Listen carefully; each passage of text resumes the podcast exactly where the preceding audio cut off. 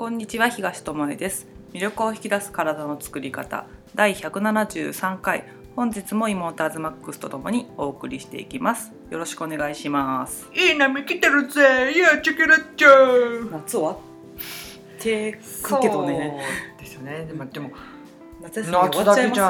だけじゃないやん、波って。まあいいね、人生の波だってあるべ。まあね、なんか夏なイメージだったらごめんなさい。そうね、ようチェケラッチョとかなんかね、ノリがね、チャラくてごめんなさい。色も黒いしさ、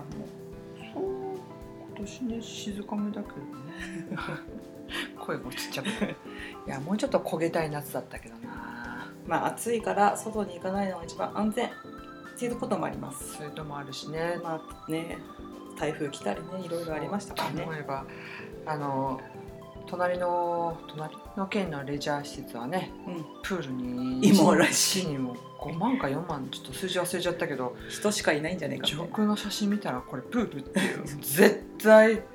体調崩すわっていうぐらいだった。プールの中で熱中症になりそうなぐらい人がいたっていうこともありますけどね。皆さんは夏大丈夫だったでしょうか。お盆休みとかね。夏休み終わってもう9月ですよ。そう、今年の夏どんな過ごし方をしたかで、だいたい半年後にね、その成果っていうかいろいろが出てくるからさ、冬ぐらいにこの夏の過ごし方がそうね、どうだったかなっていうのが、冷えやすいとか風邪をすごいひくとかでまた出てくるんじゃないかなっていうのが思いますけどね。はい、もう学校も始まって9月1週間ぐらい経ったのかな、から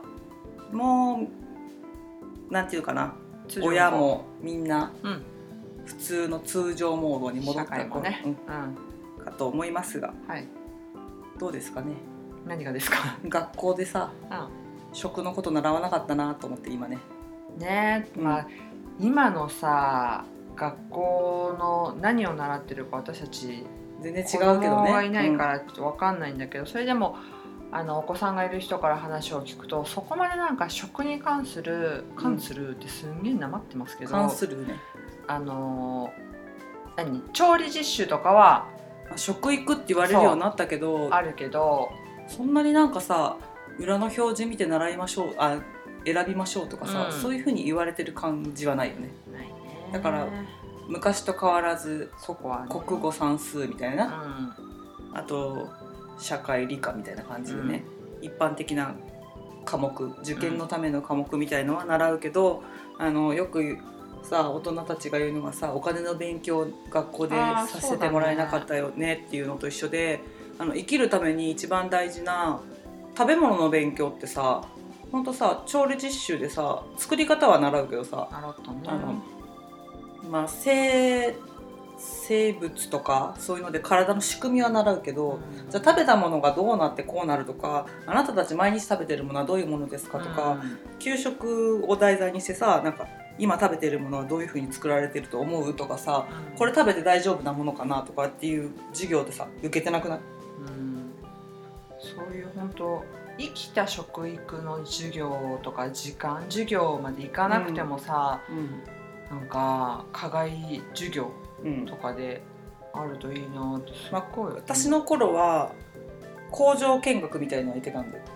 こういう風にパンが出来上がりますとか、日本酒作ってる蔵行ったりとかさっていうのが、昔から酒好きだったんだよね。じゃあそういうのがあったんだよそれも引っ越してくる前、石川県っていうとこにいたんだけど、そこにいた時はそういうのがあって、引っ越してきたらなかったでしょ。アズマックスだから低学年の時に、低学年の時ね、浄水場行ったよ。浄水場かそういう工場行くとかそういうのはなかった。食べ物じゃなくて綺麗なお水が飲めるなあ、まあそれも大事だけどね、っていうのは行ったかな。食のとこは行ってないな。そういうのがあって、私は昔から食べ物に興味があったから、パン工場とか楽しかったし、日本酒のところもああそうなんだと思って見てた記憶あるけどね、低学年だからね、けどだからって自分の生活に戻って、じゃあどう食べようかとか、どう選ぼうかとか、おじいちゃんおばあちゃんが買ってくるものは安全なんだろうかとか考えたことないし、体壊すまで好き放題コンビニで買ったりとか、まあ反動で家で食べれなかったお菓子を大量に買って食べるとかっていうのを高校の時にして、まあ、体を壊したわけでね、アレルギーになるっていうことになったんだけど、これ習ってたらさどうだっただろうと思うの。そうだね、ちょっとは軽い症状で済んだかもしれないしね、そうだから教えてくれてないよねみたいな、うん、生きるための何三大欲求の一つじゃん、うん、習ってないじゃんみたいな。そうし、そこも、まあ、日本人の待ってる姿勢が良くなかったりとか、うんうん、海外だとさ結構親が学校ではならなくても親が、うん、食育だったりとか社会で生きていくために必要なことをさ、まあ、教えるよね、うん、教えたり連れてったりとかね、そういう牧場を連れてったりとかね、うん、自分でちょっと勉強してみないみたいなことを、うん、考えさせることをするよね。そうそうそう、意見を述べさせるとかね、うん、それもなんか違ってだって学校で教えてくれなかったもんっていう、うんうん、その状態もどうかなとは思うけど、でもやっぱりなんかきっかけを学校で作ってもらえたらすっごい良かったなっていうのは思う、うんし、親もそのアメリカとかねそういうところみたいに意見を持たせるっていう意味で教えるのと、うんうん、日本の親ってさお母さんたちが言ってるんだからそうしなさいになりがちだから、うんうん、その教えるだとちょっと意味が違うし、そうだね、親が食べないって決めたから子供も食べないみたいなこともあるじゃんある、ね、だからお肉を一切出しませんみたいな、野菜だけでうちは過ごしますっていうのも理由を教えないで、うん、そういうのが当たり前みたいにしてたりとかするけど、うんうん、海外って違って子供はこういう食生活を選んでます、親はこういう食生活を選んでますって、それさ学生の頃でもうちの子はこういうことを学んできて自分で食べたくないと思ったから、うん、お肉を食べるのをやめましたとかさ、うん、でもお魚は食べますと、うん、お魚と野菜を選ぶっていうのをもう学生のうちに自分で決めてそういうのを選んでますとかいうのを聞いたりすると、日本でそこまで高校生とかで私はこういう意見を持ってるしこういうことを学んだから食べないって決めてるっていうのはないと思うんだよね。痩せたいからみたいな、今糖質カットしてんだよねとかそういうのはあると思うとか、セレブがやってるからとか海外そうビバリーヒルズでなんか流行ってるらしいよとかさ、うん、そういうのでやる感覚の、まあ、若い子はいたとしても自分の考えで自分で調べてきてとかでやってる人って少数だと思う、うん、だから考えるってこともちょっとまあできてないっていうかさ、うん、この前のパンとかグルテンフリーのカレー粉の話じゃないけどさ、うん、分かんないじゃんで終わってたらそこで止まっちゃうし、うん、これやってるからいいじゃんと思ってたら添加物いっぱい入ってるものを取る羽目になったとかさ、うん、あるからさ、もう少しそうやって考える自分で。そうそう、やっぱ食べてるもので体できてってさ、うんうん、この前の添加物もそうだし、うん、なんていうの、体にとって不自然なものって結構私たちって、うん、取り続けててさ、うん、それだけが原因じゃないけどそれによって引き起こされてる病気とかさ体調不良とかって多々あるじゃん、うん、お姉ちゃんのその昔のさアレルギーね、うん、だってそうじゃん、もともとその系統だったかもしれないけどバーンって起きたのはやっぱりいらないものいっぱい取ったからね、やりすぎてしまったからね、短期間にね、うん、そうそうそう、で結局お姉ちゃんもその時に病院に、まあ、どうせステロイドしかもらわないけどなと言いつつ、その時ステロイドも知らなかったからね。ああ、うん、後からだったっけ。そう、アトピーなんて言葉も知らないし、うん、その出されたのがステロイドだっていうのも知らずにもらってた、まあ、お薬もらうだけだろうなぐらいの感覚で、かゆみ止めが出るんだろうなみたいな、でこの症状がちょっとそう楽になるならラッキーじゃんって思ってた、うん、ぐらいでやっぱ病院にね行ってたりとかする人もいて、それで、まあ、2、3回前に喋ったさもうちょい前か、医療費の話とかね、医療費、うん、日本のさ医療費っていうか薬の消費量が世界の 30% 占めてるってやつね、 2% の人口でね世界のね、うん、っていう話にもやっぱつながっていくから、うん、本当の健康ってねっていう、だからアメリカなんかを出すのは医療費の問題もそれあると思うんだよ、自己負担になってしまうからやっぱり教えて病気にならないような知恵をつけとかないと、うん、そう本当そう。自分たちの子供がそれでお金をまた使うことになってしまったら大変じゃん、うん、まあさハイレベルな生活している人たちはさ、うん、違うかもしれないけど、でもハイレベルになればなるほどさそういう意見を持ってるわけよ、うん、そういう国の人って、うん、でやっぱり医療費が高いっていうのもあってそこのお世話にならないようにじゃあ食べるものも選びましょうねっていう考えもあるかもしれない、うんうん、し全部自己責任だから、うん、その病気した時も自己責任で払う量が増えるわけじゃん、ね、健康維持できなかったっていう、うん、でも日本って保険が適用されたり、うん保険加入率が高いから、うん、病気になってもそこまですごい額取られるわけじゃないじゃん。そうだね、うん、風邪一つひいてもさ向こうだとすごい額を請求されるわけでしょ、うんうん、だけどそこまでじゃないじゃん、うん、まあこれぐらいだったらみたいな薬もらえるならすぐ効くしみたいな感じで、うん、医療費がかさんでも別に気にしないみたいなところあると思う、うんうんうん、でね、うん、私が最近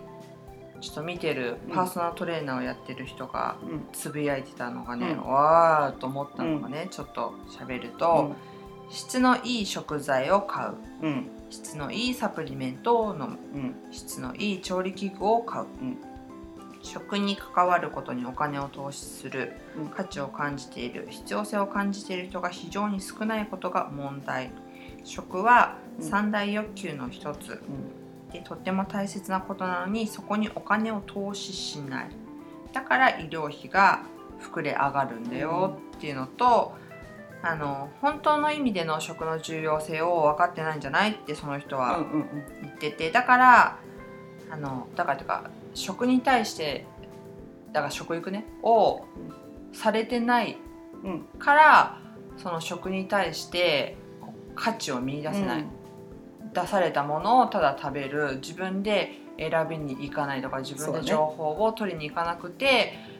それでそのまま人生最後を迎えることもあるけどもそれは稀だよね。そう何らかの不調はやっぱ起きてくるんじゃん、うん、っていうだからさそこに、価値を見出せないからお金を出さないわけでしょ。そうだからグルテンフリーを最初に進めた時とかにも言われた言葉だけどそれってすごいお金かかりますよねってみんな言うの、うん、なんかそんな余裕ないから今はできませんとかって言うんだけど、うん、いや余裕あるないじゃなくてさ病気になったら余裕あるない言ってられますって話なんだよ、うん、そうそう余裕ないんで治療やめますって言えますかって話なんだけど、うん、健康なうちにお金をかけることをすごい拒むんだよね。そうなんだよね、うん、なぜって思うんだけどそう健康で自由があるうちに使えるお金あるんだとしたら、うん、未来のためにそうやってさ取っとくぐらいだったら今使えばいいじゃんと思うね、うん、いや大丈夫です病気になった時は蓄えがあるんでって言うんだよそういう人、ね、だけど、病気になった時に使うために蓄えるぐらいだったら健康な自分にお金使ってあげればいいじゃんっていう考え方もあるよって思うね、うんうん、でそこもやっぱり価値をどこに置いてるか、うん、今が大事なのかよくわからない未来が大事なのかっていうところもあるじゃん、うんうん、心配に投資するのか、うん、今の健康に投資するのか、うんうんけどなんか目の前のところはスルーしがちっていうか今大丈夫ですからみたいな、うんいうねうん、健康ですから誰も困ってませんから家族みたいな確かにそりゃそうだと思うけどそうなんだよね、うん、で困った時は蓄えを切り崩して生きればいいってその考えは何なんだろうと思う何のためによ生きてお金をこう稼いで貯めてるんだろうってね、うん、不思議な現象が起きる。そのお金の貯め方もさこの貯まったら家族みんなで楽しい旅行に行くために食べてますっていうお金の貯め方もあると思う、うん、だけど何に使うかわからない困った時のための、うん、蓄えのために今を犠牲にする、うん、別に質の悪いものでもいいです、ね、安売りのものでいいです、うん、調理器具は別に何でもいいんじゃないですかっていう、うん、なんかアルミのものを使っても平気とかね、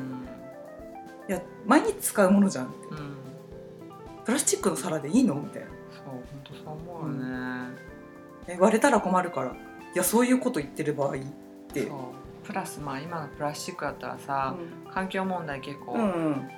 あるねタピってるとか言ってる場合じゃないゴミ問題にもなってるけどねそうから、うん、そのさ本当1個とかさ、うん、1枚とかさ、うんそれぐらいのその積み重ねが、うん、自分たちの世代はいいかもしれないけど、うん、そうそう自分の次かその次の世代の人たちが多分大変な思いをするんだよね、うんまあ、自分さえ良ければって生きるんだったらそれでいいんでしょうけど、うん、そうじゃないじゃん、うん、やっぱり、ね、自分の大切な人たちがさ、うん、やっぱりちょっとしんどい思いをする可能性が高いと思うんだったら その食べ物も食べるその器にしろ、そうね、何にしろ着るものだってそうだし、うんなんかね、もう一個先を見て選べたら自分も含めていいなってやっぱり思う。想像力の使い方を、間違えて使っちゃってるよね。その不安のとこの想像力がめっちゃブワーってできるんだけどさ、もしこの生活を続けたらどうなるのっていうところとかが想像できなかったり、うん、この便利な生活を続けたら将来不便なことが起こるんじゃないのって思えなかったりとか、うん、想像力の使い方を変えた方がいいよねとも思う、うん、しお金の使いどころも変えれるじゃん、うん、本当にさ困ってるっていう状態の人って少ないと思うんだよ、うん、お金がないっていう状態の人、ね、けど一番最初にいろんなことを提案すると口に出すのがお金がないだと思うの、うん、時間がないの人もいると思うけど、うん、その2つが大体くるよね、うん、お金がないんですって絶対お金あるよって、だっていろんな贅沢品買うお金あるのに自分の体の材料になるものそんだけケチるんですかって、うんそうねうん、自分の中のところに投資できないけどなんていうの外のものに投資できる、うん、ブランド品買えるとかそういうこともあるじゃん、うんうん、これもさ、うん、毎回のように言ってるかもしれないけど、うん、その人の健康ってさ周りの人の幸せになるんだよね、うん、からやっぱり健康を、うん、健康第一って言うけどさ、うん、今こうピンピンしてて何を選んでも大丈夫みたいなそういう健康じゃなくってさ、うん、未来を考えた健康に取り組んでほしいし、うん、なんかねえって思った発言があってね、うん、なんかさ病気って遺伝するとかって言うじゃん、うん、でも結局遺伝する病気ってそんなに実はなくって、うん、似たような食生活習慣があるから、まあ、同じような病気にかかりやすいでそれがあおじいちゃんもなったからお父さんもなったからうちはそういう家系なんだそうそうそう俺もなっちゃったみたいなことがあるらしいんだけど、うんうん全然そういうことってすごい少ないっていうのをこの前、科学的根拠はあんまりないっていうのが出てきてるんだよね、うん、そうそうそう、うん、である人がね、うん、なんか父親がこういう病気になったから、うん、なんかもう今の状態を見てて怖いなって思ったんで、うん、で自分もそうなっちゃったら嫌だから、うんうん、父親よりお金を蓄えようと思ったって言ったの。でもそれって今お姉ちゃんが言ったのにさえって、ね、最初うんって思いそうだけどってだからそこじゃないよねっていう蓄えももちろん必要だと思うんだけど、うん、生活習慣見直そうと思ったとかやっぱりその生活習慣とかもだし、うん、考え方思考回路も似てくるんだよ、うんうんうんうん、だから同じようなものを選んでたり親がそうやって健康なものにお金をケチる家だったら自分もそこに価値を見出せなかったね、見出せないから貯金して困った時のためにしようみたいな考えになるだろうし、うんうんうんうん、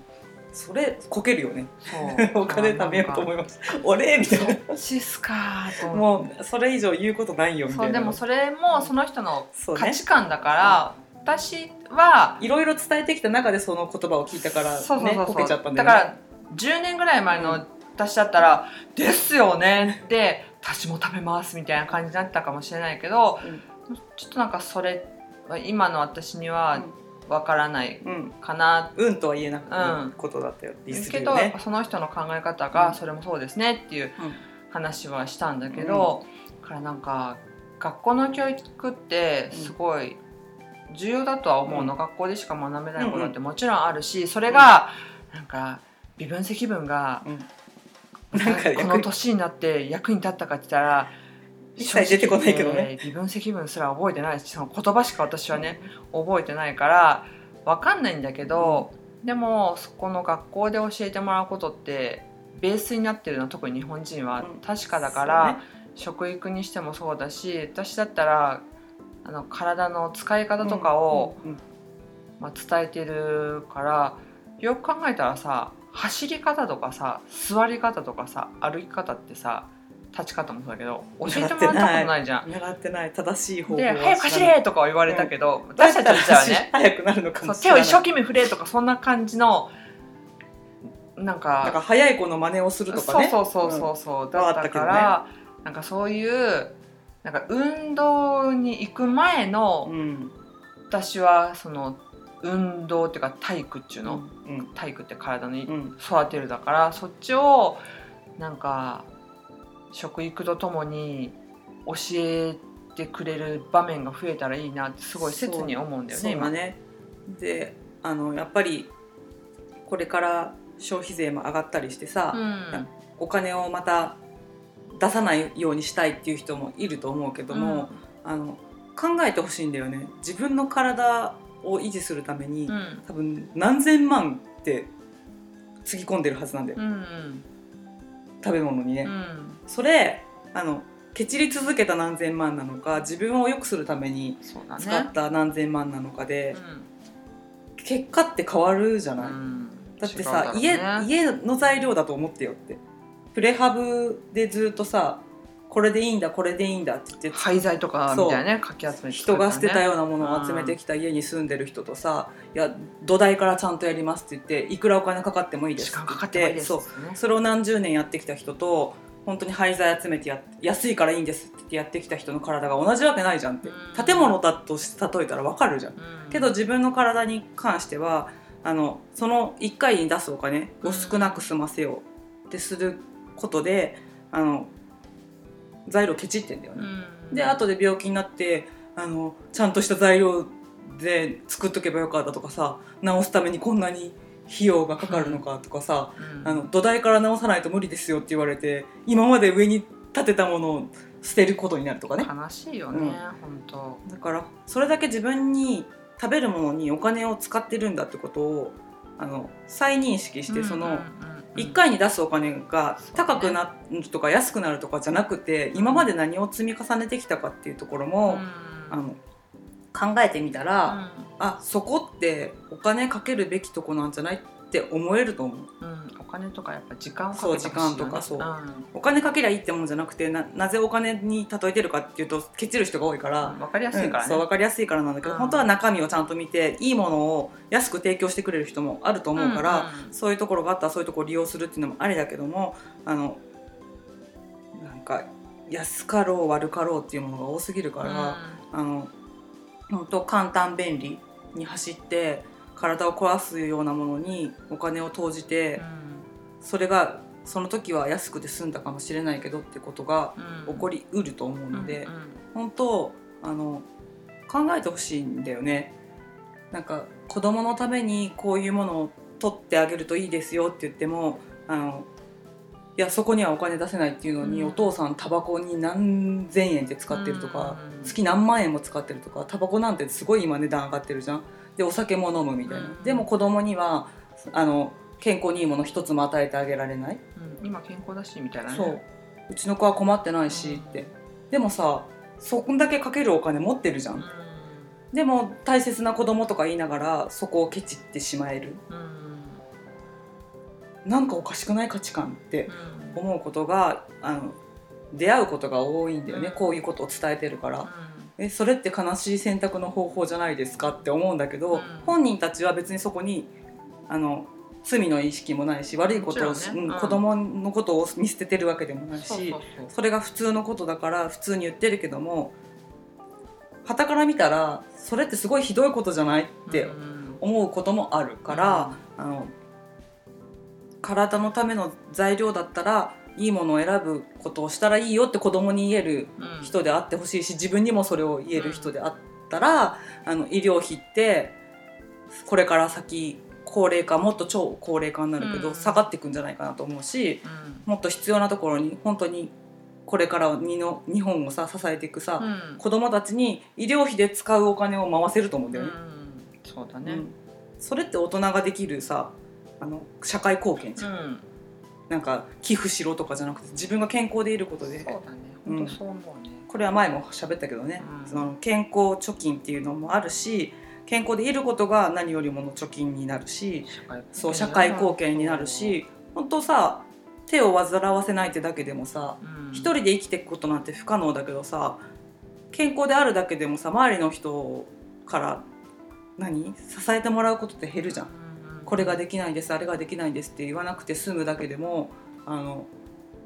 年取った時にさ、うん、あのおばあちゃん元気でいいなとかさ、うんうんうん、まだまだ使えるじゃんじゃないけどさ、うんうん、まだまだ一緒に楽しめるじゃんと思ってもらえた方がさ、年取った時自分もいいじゃん。そうね、うん、楽しいよね、うん、なんか医療費ばっかり使いやがってって思われるよりさ、うん、役にも立たないのにって思われるよりそっちの方が私はいいなと思うから、うん、そっちを選択したいから、じゃあ今何に価値を持ってどこにお金を使うべきかっていうのを、お金と時間とそして自分のエネルギーを向けるのをどこにすべきかっていうのを、まあ、その時々でちゃんと見れるようにしようと思ってるけどね、うん、流されちゃわないようにね、うんうんうん、そうだからそういう流れていく情報をキャッチすることも流行りとかね、うん、なんでこれが流行るのかっていうのをキャッチするっていうのももちろん必要だけど、そこに流れパリやばいやばいやばいっていい波来たってじゃないけど最初の、うん ね、その波にばっかり流行りのね、うん、ばっかり乗ってるとやっぱ健康状態ってすごい揺らぐんだよね。揺らぐよね。メインになる材料が常に変わってしまって、うん、本当に必要な栄養素って大概そういうのって取れてないからね。そうだよね。あなたの体は流行りでできてるんですかっていう話だもん、うんうんうんうん、ファッションとかはいいよ別に流行りでさ、そうだね、廃れたら捨てればいいんだけど、うん、体は捨てれないからね、うん、ちょっとここの栄養足りなかったから変えてくださいとかね、そう流行りに乗ってさ糖質制限してみましたけど栄養失調になりましたとかさ言ってる場合じゃないじゃん、うん、老け込むの早くなっちゃいましたとか言ってる場合じゃないからさ、そうなんです。だから私たち大人がまず食に関して、うん、もっと興味を持つことね、そうプラスの意味で興味を持っていって、うん、で次の世代になんか食育ですっていうそういう感じじゃなくって、うんうん、食べることって大切だねとか楽しいねっていう風に伝えていける社会であったら本当にそう、ね、あと自分で選べるって幸せだよねとか、うんうんうん、選べる自由があるってすごいそうそう本当そうなんだよね、いい国にいるよねって、そうだからみんなが自分自身に価値をもっと持ったら、うん、そういうところにもプラスで価値が出てくるから、もっと自分をね大切に、そうそうすんげえんだよ自分ってって思ってほしいんだよね。だからなんか日本をベースに喋ってるけど、うん、日本にいるからこの添加物まみれのはしょうがないとかさ、うん、薬に頼るのはしょうがないとかさ、うんうん、日本ってさなんていうの世界に誇れないワースト1位をいっぱい持ってたりするわけじゃん、うんうん、この前の薬を使いすぎてるけどもさ、うん、ワースト1位だと思うしさ、うん、食料自給率だってさ先進国にしちゃ低いと思うしさ、添加物だってワーストだしさ、超高齢化社会だって、うん、年齢が高い人が多いっていうのもワーストになっちゃうけど、うん、それを嘆くんじゃなくて、じゃあそれをうまく その中でも恵まれてるとこあるじゃないかとか、うん、今まで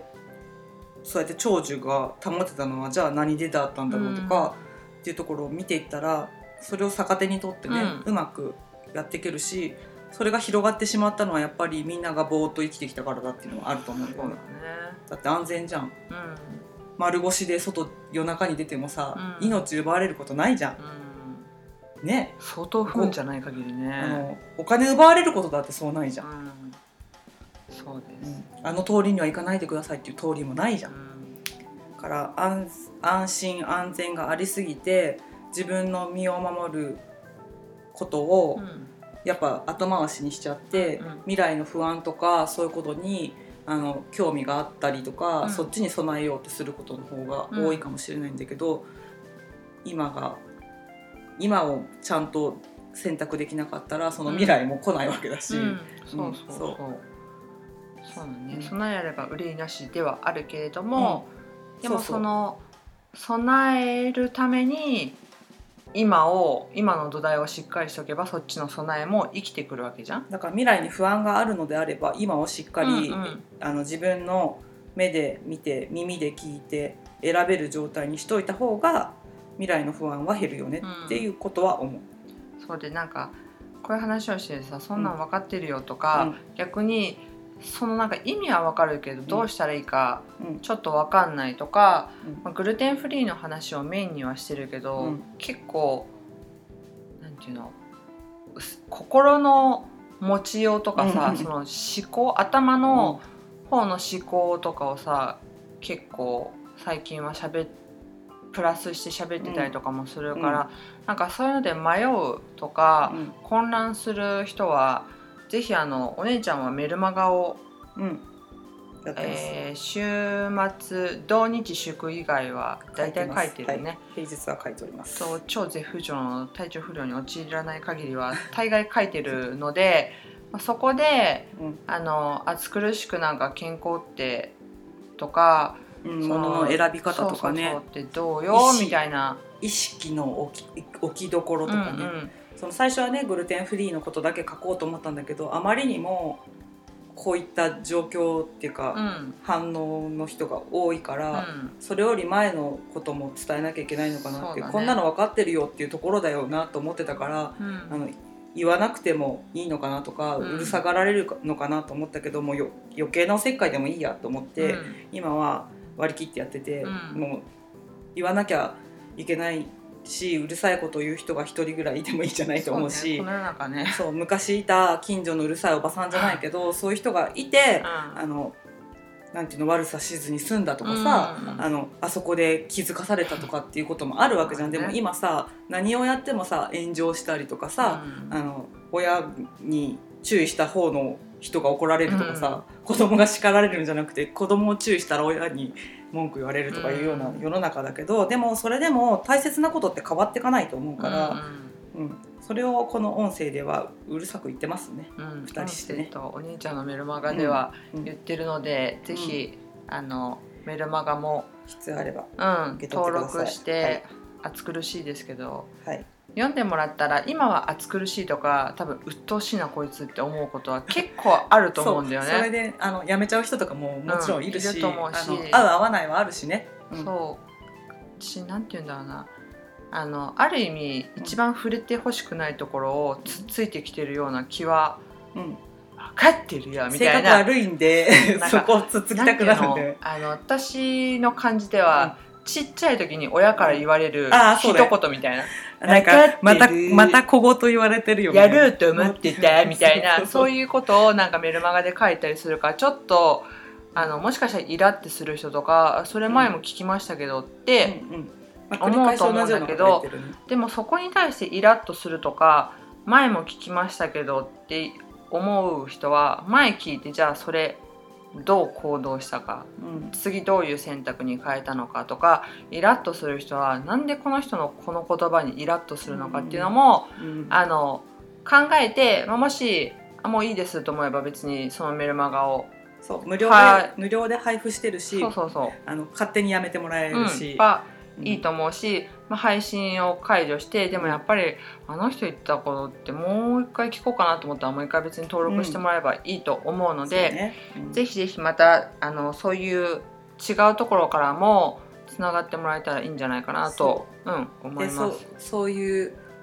気づきの時間になったらいいなと思って、お昼の時間に配信してるのね、なぜかっていうと、お昼ご飯食べる頃に読んでもらえたら、今日のこの一食だけでも気をつけてみようと思ってもらえたら、違うんじゃないかなと思って、その昼のね、社会人だったらね、休憩の時間になんでこんな小言聞かなきゃいけないんだよっていう時間に届くようなメールなんだけど、でもそこでハッとして、今手に持ってるこのコンビニ弁当大丈夫かしらとか思ってほしいんだよね、とかうちの子に持たせたあれ大丈夫だったかしらとかって思ってもらえたら、一人でもねそうやって思ってもらえたら、なんか変わっていくんじゃないかなと思って、全然今目に見えて変わってるような気はしないけど、でも一人一人の中にそうやって種が植えていかれたら、うん、特にそれがちっちゃい子であればあるほど芽が出るスピードって早いから、うん、気をつけれたり選べたり、うん、自分で判断できたりってことができると思うので、うん、ぼーっと生きてきちゃったもう私たちの40代の世代とかそうなんだよ、うん、もう恵まれすぎてて、ね、何でもあって生まれた時から不自由したことなくてありがたいことね、うん、だからもう好き嫌いとかも言えてっていう状況だったけど、うん、だからこそ選び抜く力っていうのかな、うんうんうんそうだね、疑問を持つっていうそこが弱いとこだから、ね、弱いとこだから豊かさに一緒にそれはやっていけたらなと思って、うんまあこういう音声もね配信し続けてるっていうところかなと、うんうんうん、いうことですね、うん、なのでまあちょっと脱線はしたけど、うん、食育自分もだし、うん、その自分と関わりがある人にも、うん、なんかねその食の大切さとか楽しさとかを一緒にね伝えるっていうか何よりも大切なものだと思うんだよ体って、うん、だけどあまり考えてないそう当たり前にあるからこそね。アズマックスで言えば体の使い方についても、うん、椅子に座る姿勢についても考えたことないし、うん、目の前にある食べ物をこれ食べていいんだろうかやめた方がいいんだろうか、うん、今日の体調ではどうだろうかっていうのもあんまり考えてこなかったから、うん、そこに少しでも意識を向けれたら、うん、少しずつ変化っていうのは起こせていけるし、ね、ガラッと変化を起こす人もいるし、うんうん、それは意識の持ち方次第かな、うんそうですね、なのでなんかスポットライトが当たってそうで、うん、当たってなかった部分にこれからまたそうだからね外に目を向けるようにさせられちゃった時代を生きてきたから、うんうん、自分の中へ意識を向けてくださいって言われても意味わかんなかったり、うん、それが苦しく思えたり、うん、するよね、するし面倒なことに、うん、感じてしまうかもしれないけど、うん、だからこそ一旦立ち止まってやってほしいなって そしたら見えてくるものがあるし感じるものがあるし体ってこうやって声を上げてたんだっていうことも、うん、先週の話じゃないけどグルテンに気をつけてたら他の添加物に反応してるってことも、うん、体が教えてくれたよっていうようなことがあったりもするから、うん、最初は全然分からなくてもやっていけばね体もね、うん、あ教えてあげれば返事してくれるんだってね言って分かってくれたりするからね意思の疎通が取れたらね、はい、楽しいですよね一人じゃございませんので、はい、一緒にそんな感じでやっていきましょう食と健康をね、うん、取り戻していきましょう、うん、ということで熱く語ってしまったので今日長くなってしまいましたが今日はここまでにしましょうかねはいいい波になっていきましょうはい、はい、ということで今日はここまでですありがとうございました。